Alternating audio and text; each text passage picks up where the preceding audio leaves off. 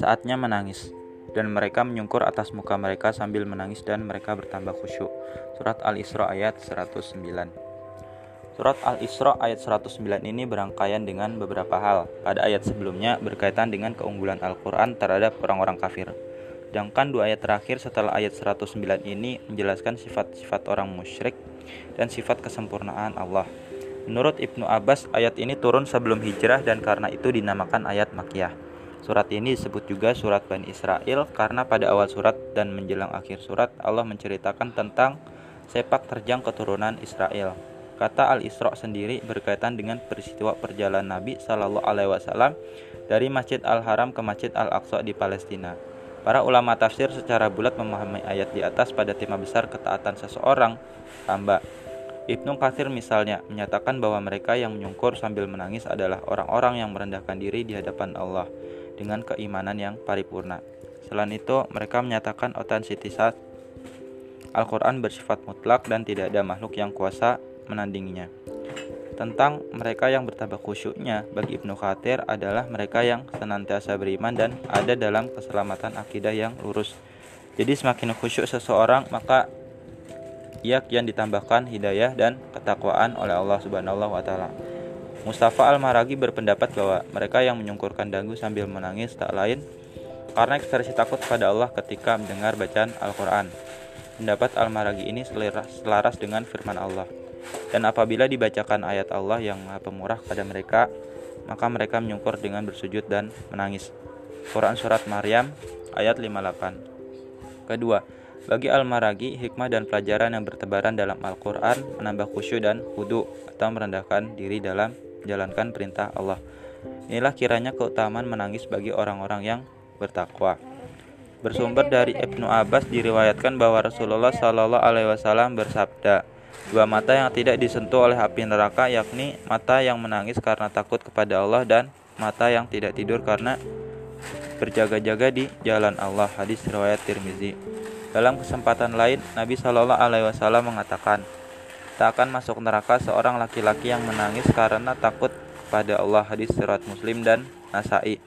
Bahkan dikemukakan manusia yang akan dapat perlindungan pada hari kiamat adalah seorang laki-laki yang berzikir kepada Allah seorang diri sambil bercucuran air matanya. Di surat Bukhari Muslim. Secara psikologis menangis merupakan reaksi emosional yang punya beragam motif dan motivasi. Dari sudut pandang ini makna tangisan juga menjadi berbeda-beda, tetapi yang pasti seperti juga ketawa adalah eksperimen alami yang terjadi pada diri manusia. Dua hal itu, ketawa dan menangis, selalu terjadi bergantian atau mungkin persamaan. Anna Jumhana Bastaman, seorang psikolog muslim, pernah menyatakan bahwa pengalaman manusia sangat banyak ragamnya, tapi sejatinya berkisar antara tertawa dan menangis. Pernyataan psikologis ini didukung oleh Al-Quran dan dialah yang menjadikan manusia tertawa dan menangis. Surat An-Najm ayat 43. Menangis sebenarnya sudah dilakukan manusia sejak masih bayi. Tangisan bayi ini dari perspektif psikologi Islam bisa dikembangkan. Pertama, ketakutan akan amanah, kepercayaan atau titipan dan perjanjian dengan Allah Subhanahu wa taala serta sebagaimana melaksanakan dan mempertanggungjawabkannya. Kedua, sebaliknya menangis bagi bayi menunjukkan kegembiraan yang mendalam karena ia tergolong makhluk yang diberi kesempatan untuk melaksanakan amanah Allah Subhanahu wa taala.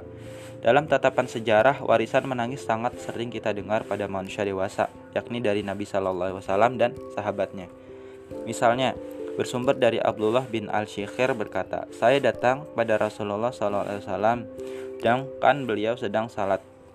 Maka terdengarlah isak tangis beliau yang bergemuruh di dalam dadanya, bagaikan suara air mendidih dalam bejana. Hadis riwayat Abu Daud dan Tirmizi. Bersumber dari Abu Dzar Al Ghifari, Rasulullah SAW bersabda, kalau salah seorang di antara kamu sanggup menangis, jangan tahan tangisan itu. Kalau tidak mampu menangis, rasakan di dalam hatimu seluruh penderitaan itu. Berusahalah untuk menangis karena hati yang keras dan tidak bisa menangis dijauhkan dari Allah Subhanahu wa taala.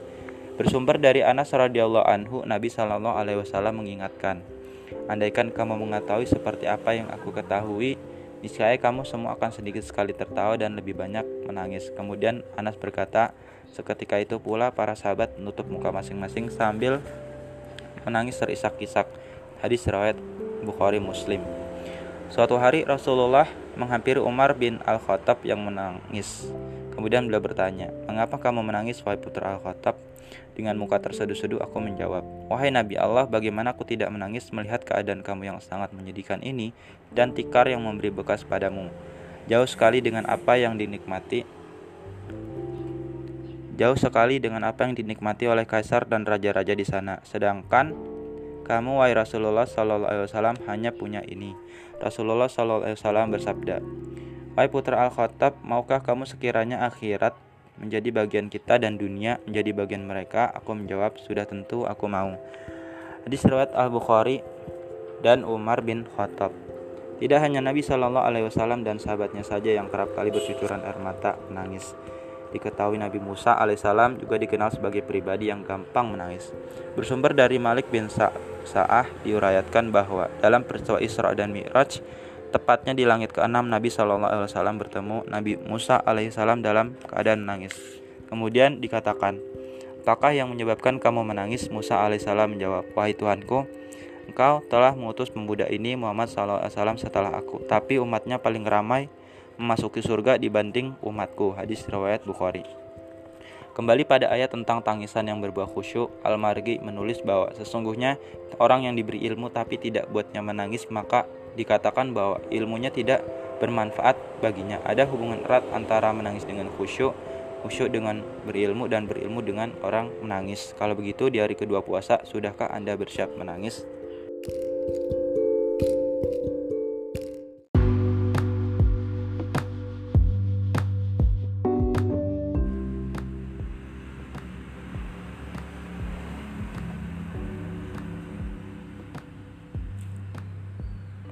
Assalamualaikum warahmatullahi wabarakatuh. Balik lagi sama aku, Atnan Wahyudi. Kali ini aku bakal bawa topik yang menarik dan segar tentunya, yang pastinya bakal nambah pemahaman kita tentang sesuatu dari banyak sudut pandang. Selamat mendengarkan.